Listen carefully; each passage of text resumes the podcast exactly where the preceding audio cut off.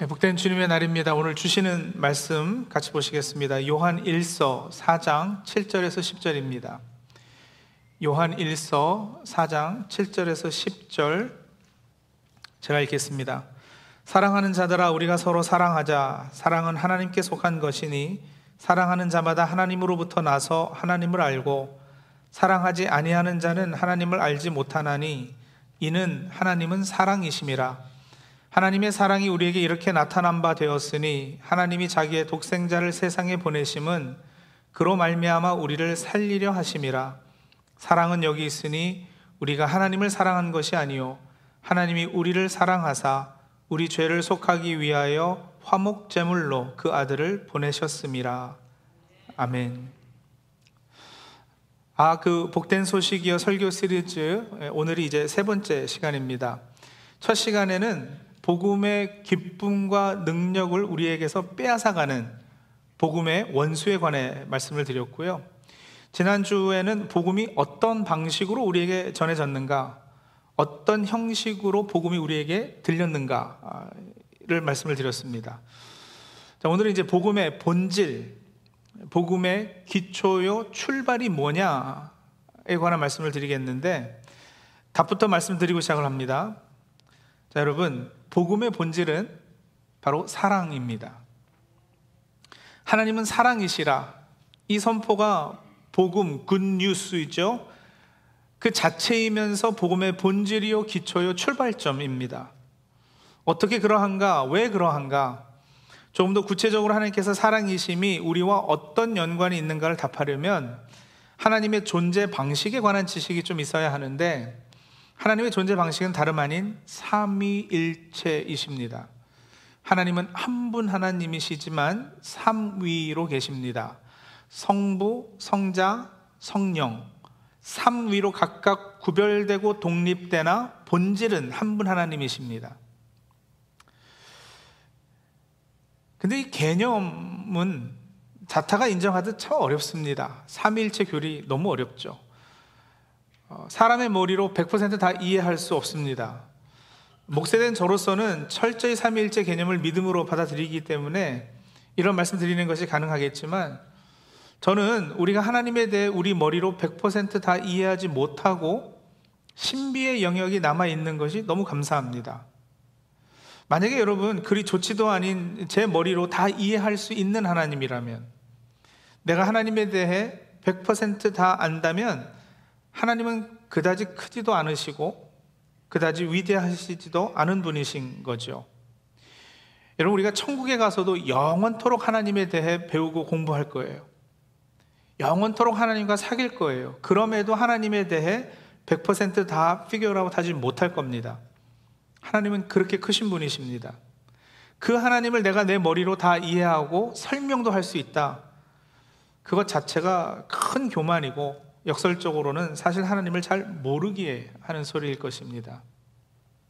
그럼에도 어떤 사람들은 하나님을 믿는다 하면서도요, 끊임없이 하나님을 자기의 그 좁은 생각의 틀 안에, 이해의 틀 안에 가두려고 노력하죠. 이렇게 인간이 알 수 없는 신비의 영역을 인정하고 그대로 남겨두지 않고 하나님을 완벽히 자기 머리로 이해하려다 보니까 성경에서 증거하는 것과는 다른 주장들을 어떤 사람들이 하기 시작했는데 우리 기독교에서는 이단으로 간주하는 삼위일체 이해들이 있습니다. 기독교 역사상 삼위일체와 관련된 이단설들인데요. 크게 세 개로 나눕니다.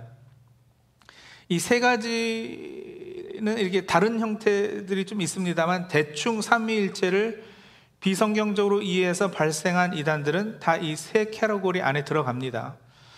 자, 이 세 가지가 뭐냐? 첫 번째는요, 단일 신론이라 부르는 이단이에요.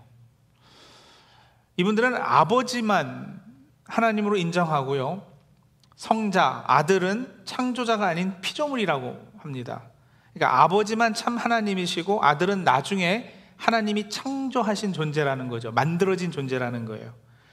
그리고 성령님은 우리가 믿듯이 어떤 인격을 가지신 분이 아니고 그저 하나님의 능력, 하나님의 힘을 표현하는 개념이다. 비인격적 능력이다. 이렇게 설명합니다. impersonal force라는 거예요.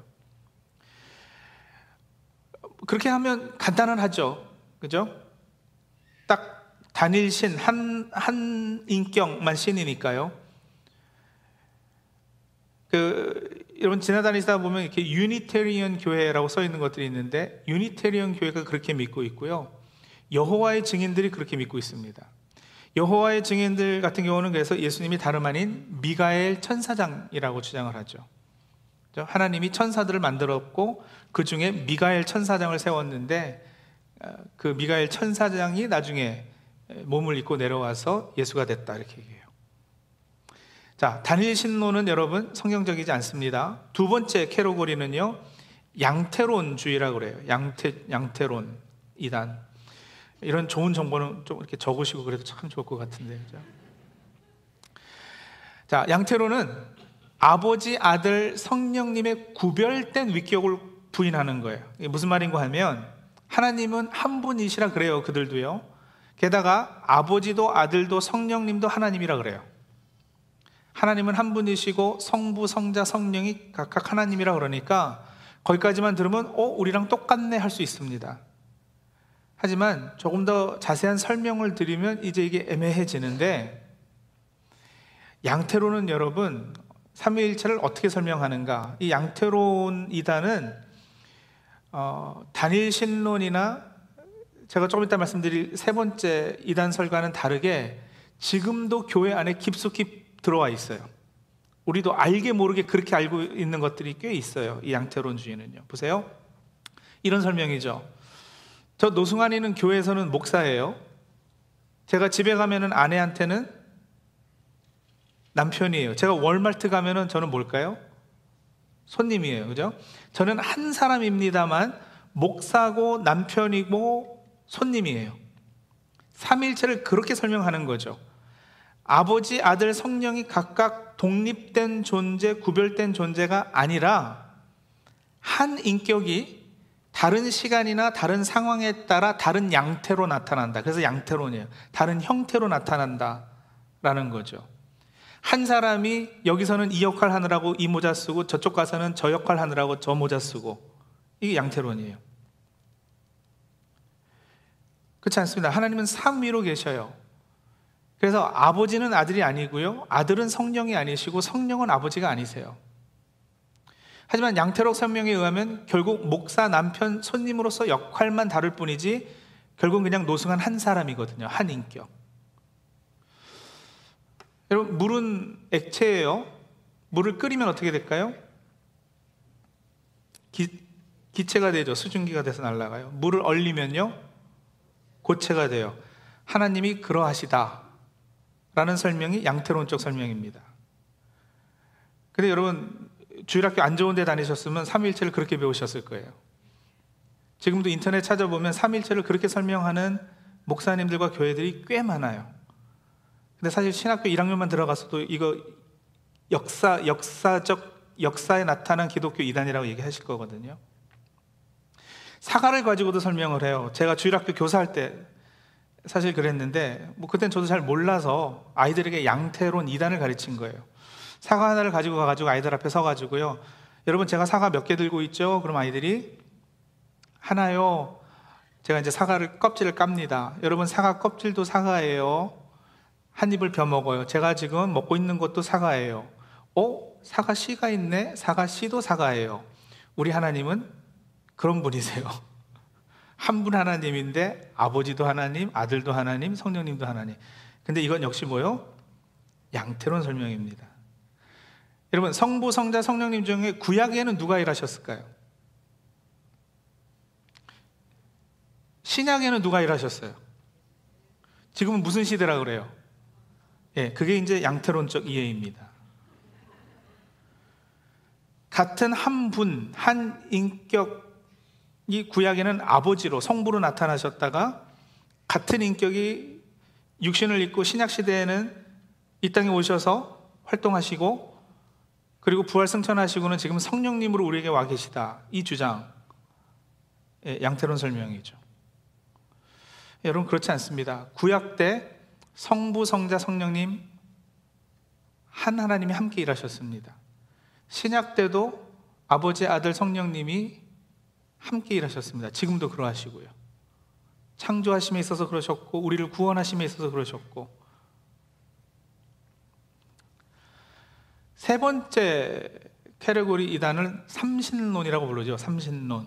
아버지도 하나님, 아들도 하나님, 성령도 하나님. 이렇게 각각 구별된 하나님이라고 믿어요. 그런데 이들은요, 구별된 것 뿐만 아니라 분리됐다 그래요. 그러니까 새 하나님이 말 그대로 삼신인데 하나됨을 인정하지 못하는 거예요. 이게 머리로 이해가 안 가거든요. 그래서 삼신이에요. 근데 우리가 고백하는 성경적인 삼위일체 개념은 하나의 본질, 본체를 가지신 하나님이 삼위, 새 인격으로 존재하신다라는 거예요. 삼위일체 할 때 가장 오해하기 쉬운 부분은 이 삼위 할 때 위라는 단어하고 일체 할 때 체라는 이 용법인데 위는 여러분 자리 위라는 의미가 아니고요. 분위 어떤 어떤 분위 할 때 그 위거든요. 그러니까 예를 들어서 제위라는 말 있잖아요. 제위 그럼 여러분이에요. 그 위가 분이라는 뜻입니다. 체는 몸체가 아니라 봄체체예요. 본체체. 그래서 절대적이고 근원적인 존재의 본질을 말하는 것입니다. 그래서 사실은 영어 표현이 훨씬 쉬울 수 있는데요. 삼일체 영어로는 이렇게 표현하잖아요. Three persons in one nature. Three persons in one nature. 그렇게 triune God, triunity God 그렇게 우리가 표현하는데 세 위격이 각각 독립되고 구별된 그세 인격이 한 본질, 본체를 지니고 그렇게 그 영광과 권능이 동등하시다. 이게 이제 우리의 고백이에요. 이게 존재론적으로 어떻게 가능하나? 아까도 말씀드렸지만 그 how는 우리가 설명 못 합니다. 절대 못 합니다. 하지만 성경에서 각각 구별되고 독립된 삼위가 three persons가 어떻게 one being 을 깨지지 않고 이루고 있는가는 말해주고 있어요. 그리고 그 얘기를 하기 위해서 지금 이렇게 조금 설명이 길었어요. 자, 오늘 봉독한 요한 1서 4장 7절에서 10절까지 중에서 여러분 8절을 우리 한번 같이 읽고 또 조금 더 아래로 내려가서 16절을 한번 읽겠는데요. 먼저 8절입니다. 요한 1서 4장 8절 우리 한 목소리로 같이 읽겠습니다. 사랑하지 아니하는 자는 하나님을 알지 못하나니 이는 하나님은 사랑이심이라. 16절이요. 16절 같이 읽습니다. 하나님이 우리를 사랑하시는 사랑을 우리가 알고 믿어노니 하나님은 사랑이시라.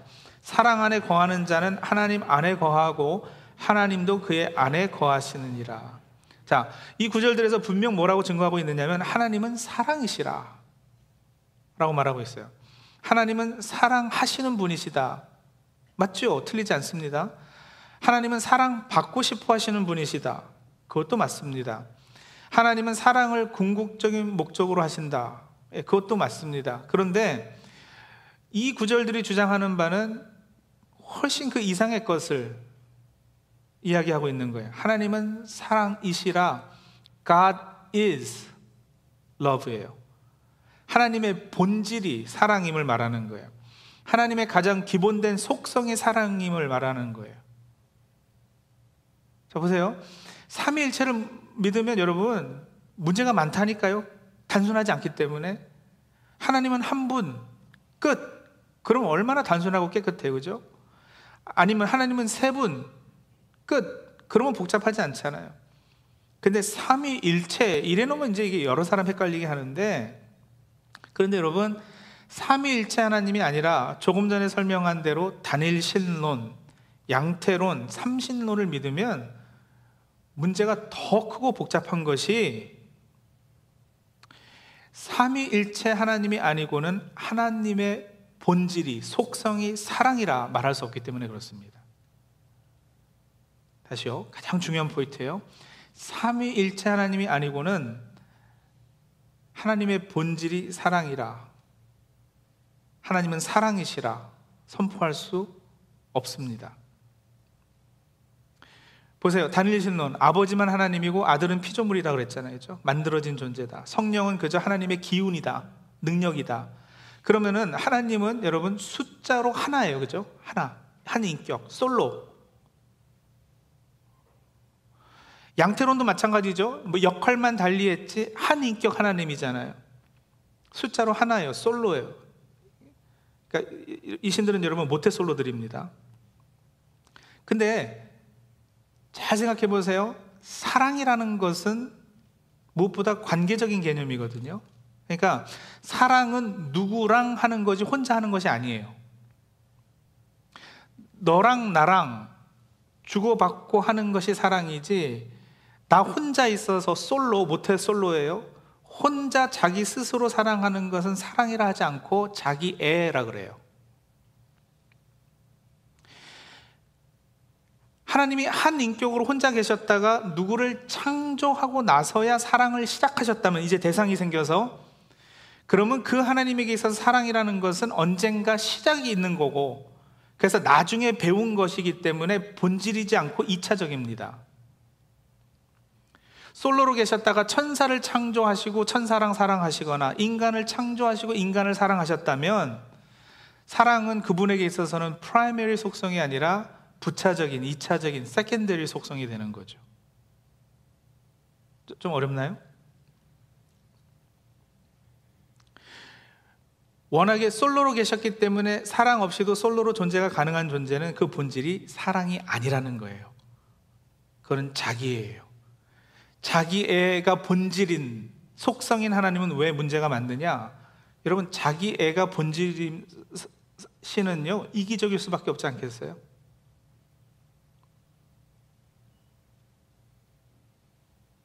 근데 성경이 말하는 하나님은 삼위일체 영원부터 영원까지 다시 말하면 시작도 끝도 없이 삶 위로 존재하신단 말이에요. 아버지는 끊임없이 아들을 사랑하시고요. 아들은 끊임없이 성령님과 대화하시고요. 성령님은 또 끊임없이 아버지를 섬기고 서로 영광을 주고 서로 영화롭게 하는 아들은 성령님을 성령님은 아버지를 그래서 하나님에게는 처음부터 뭐 처음이 있을 수 없지만 영원부터 자기 중심적 성향을 가진 존재가 아니라 other centeredness의 존재죠. self centeredness가 아니라 other centeredness의 존재예요. 자기 희생적 존재예요. self giving 하는 존재. 본질적으로 그러하세요. 하나님은 그렇게 관계적인 존재시고 그 본질이 사랑이시고 서로 상호 보완, interdependent 하신 존재이시기 때문에 부족함이 없는 홀로 스스로 삼위 하나님은 self sufficient 하신 존재이신 거예요. 그 하나님께서 우리에게도 끊임없이 자아를 내려놓아라. 자기 부인을 해라. 자기 중심적 성향에서 벗어나라. 그건 죄라. 하시면서 자신에게 영광과 찬양을 돌리라고 요구하시는 것은 그렇게 자신을 내려놓고 내어주는 self-giving, other-centeredness love가 있어야 진정으로 하나님 닮은 형상이 회복되기 때문인 거죠. 우리 하나님이 그러한 하나님이기 때문에요. 우리 하나님은 여러분 공동체로 존재하시는 분이에요. 하나님은 공동체적 존재십니다. 아, 그럼 목사님, 삼신론으로도 그건 가능하지 않습니까? 솔로가 아니라 삼신이니까. 근데 기억하시죠? 삼신론은 하나됨을 부정한다고요. 본질이 하나임을 부정하는데 동등한 신이에요. 동, 동등한 권능을 가지고 있어요. 여러분, 힘이, 힘이 똑같은 새 인격이 있는데 하나 되지 못하면 늘 뭐 하겠어요? 경쟁하고 다투고 싸우는 거죠. 그래서 삼신론 신의 속성은 경쟁, 권력이지 사랑이 아닙니다. 그래서 범신론이나 다신론주의 신개념은 신이 늘 서로 다투고 싸우는 존재로 그려지는 거예요. 헬라 신화에 등장하는 신들을 보세요. 늘 서로 싸우거든요. 가끔 기독교 안에서도 사탄하고 하나님을 선한 하나님, 악한 하나님 이렇게 서로 대립하는 식으로 묘사하는 것도 있는데 이런 거 올바른 거 아닙니다. 하나님은 사탄과 싸우지 않으십니다. 깜이 돼야 싸우잖아요. 같은 급이 아닌데 뭘 서로 싸워요? 싸우지 않으셔요. 어쨌든 하나됨이 없이는 권력, 파워이 primary 속성이지 사랑이 primary 속성이 아니에요. 삼위일체 하나님이셔야만 하나님은 사랑이신 거예요. 우리가 아가페 사랑이라고도 하는 그 사랑, 자신을 내어주는 자기 희생적이고 타인 긍정적이고 공동체를 세우는 사랑입니다. 예수께서 우리를 사랑하셔서 우리 죄를 위해 대신 십자가에 죽으신 그 희생적 사랑은 성자이신 예수께서는 너무나도 익숙하고 자연스러운 일이었어요. 영원부터 그 속성을 가지고 계신 분이시기 때문에요. 여러분, 아버지가 아들한테 야, 저 인간이 저 죄져서 저렇게 다 죽게 생겼는데 아무래도 네가 좀 내려가서 십자가에 달리고 좀 그래야 되겠다. 그러니까 아드님이 에이, 아버지 맨날 나한테 예? 힘든 것만 시키고 투덜투덜 대면서 억지로 그냥 내려오셨을까요? 마지못해서? 아니죠. 아니죠. 늘 말씀드리잖아요. 자기 희생적 사랑하셨던 분이시기 때문에 자기가 사랑 대상 삼은 인간이 저렇게 죄 가운데 죽어가는 것을 그냥 내버려 두지 못하시는 거예요. 그래서 그 사랑이 십자가를 잃게 했어요. 오늘 말씀도 보세요. 요한일서 4장 9절이요. 하나님의 사랑이 우리에게 이렇게 나타난 바 되었으니 하나님이 자기의 독생자를 세상에 보내심은 그로 말미암아 우리를 살리려 하심이라. 하나님이 우리를 사랑하사 우리 죄를 속하기 위하여 화목 제물로 그 아들을 보내셨습니다. 예수께서 아버지와 성령님과 더불어 늘 그런 자기 희생적 사랑으로 서로를 섬기시고 서로를 영화롭게 영원부터 영원까지 그렇게 존재해 계셨기 때문에 자신이 창조하신 인간을 사랑하시기로 작정하신 예수께서 육신을 입고 이 땅에 오셔서 보여주신 십자가의 사랑은 너무나도 당연한 일이었던 것이죠.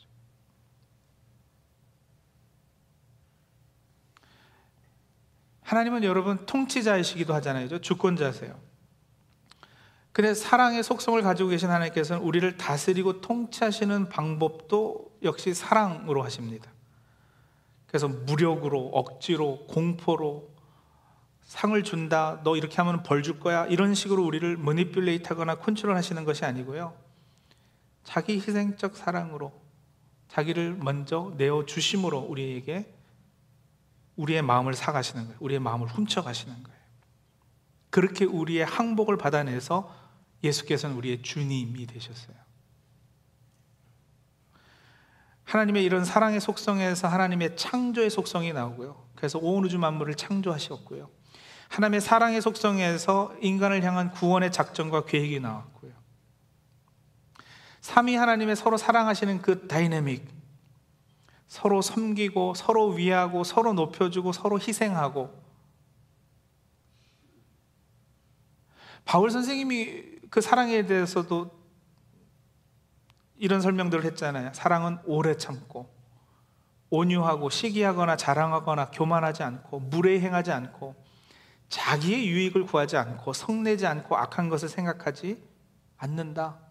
불의를 기뻐하지 않고 진리와 함께 기뻐하고 모든 것을 참고 믿고 바라고 견디는 그 사랑의 다이내믹으로 하나님은 영원부터 영원까지 존재하고 계시는데 그 역동성, 그 사랑의 다이내믹, 삶을 주고 삶이 가능케 하고 잘 살게 해주고 풍성하게 살게 해주는 life giving, life producing, full and abundant life를 만들어 주시는 그 역동성을 여러분 잘 아시는 C.S. 루어스 같은 분은 하나님의 춤추심이라 이렇게 표현했거든요.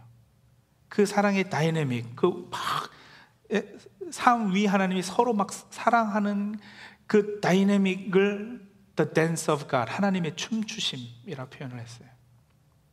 그리고 여러분, 하나님께서 이제 저와 여러분을 그 하나님의 춤추심 속에 함께 춤추도록 초청해 주시는 거예요.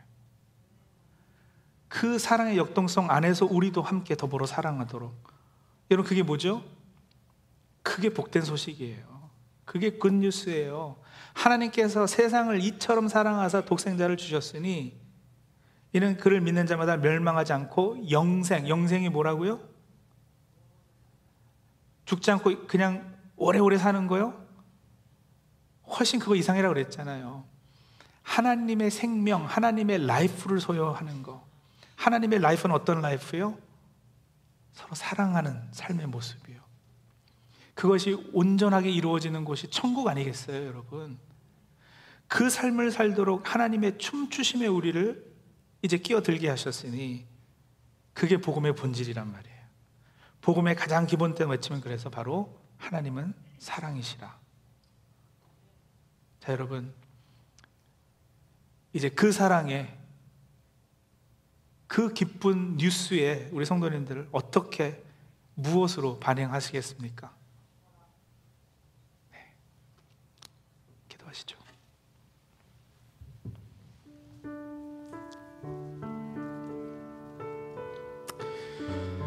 여러분 먼저는 막 바로 막 이렇게 기도하지 마시고 한번 좀 충분히 오늘 말씀을 이렇게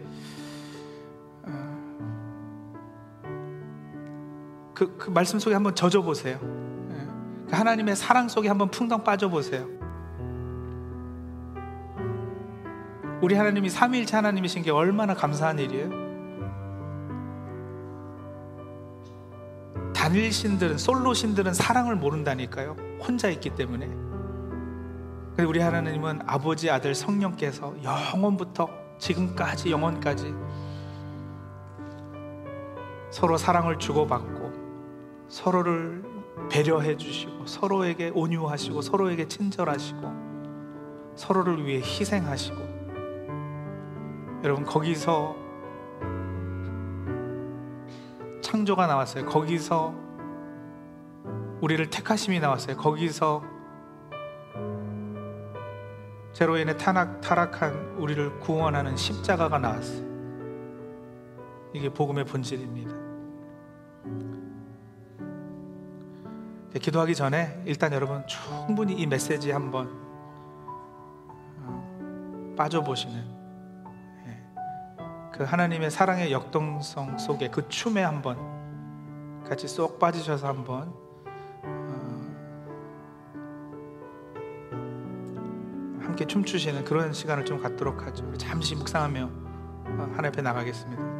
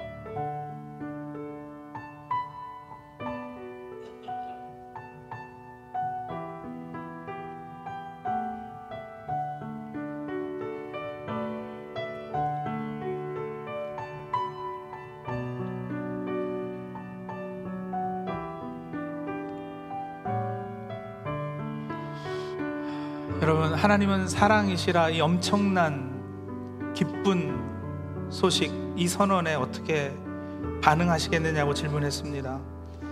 우리 하나님이 무력으로 억지로 공포 조성해서 혹은 뭐 잘하면 상 주겠다 못하면 너 벌 준다 이런 식으로 우리를 통치하시는 분이 아니라 자신을 다 우리에게 내어주시고 독생자도 아끼지 않고 내어주심으로 사랑함으로 우리의 항목을 받아내서 우리를 다스리시는 분이세요. 그렇다면 예, 우리가 어떻게 반응해야 되겠는지 하나님 앞에 어떻게 항복해야 되겠는지 예, 이제 그 부분을 결단하면서 하나님 앞에 예, 아래드리고 기도하도록 하죠. 잠시 기도하겠습니다.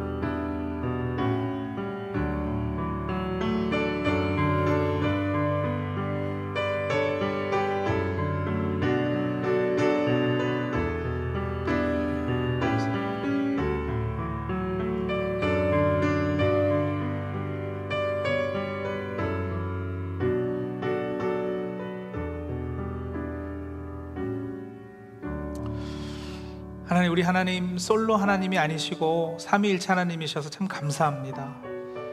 우리 하나님 하나 되지 못한 삼신이 아니셔서 참 감사합니다.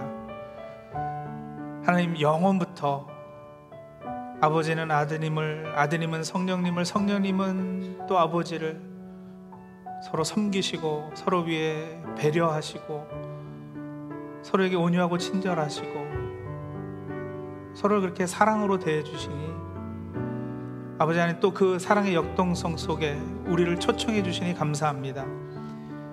이제 아버지는 승환이를 승환이는 예수님을 또 우리 예수님은 성령님을 성령님은 승환이를 승환이는 성령님을 그렇게 그 배려하고 또 위에 희생하고 또 마음 써주고 그렇게 서로 사랑하는 모습이 참으로 역동적으로 우리 삶 가운데 이루어짐으로 우리의 삶이 더욱더 풍성해지고 하나님 형상 닮아가는 모습 되게 하여 주시옵소서 예수님의 이름으로 감사하며 기도합니다. 아멘.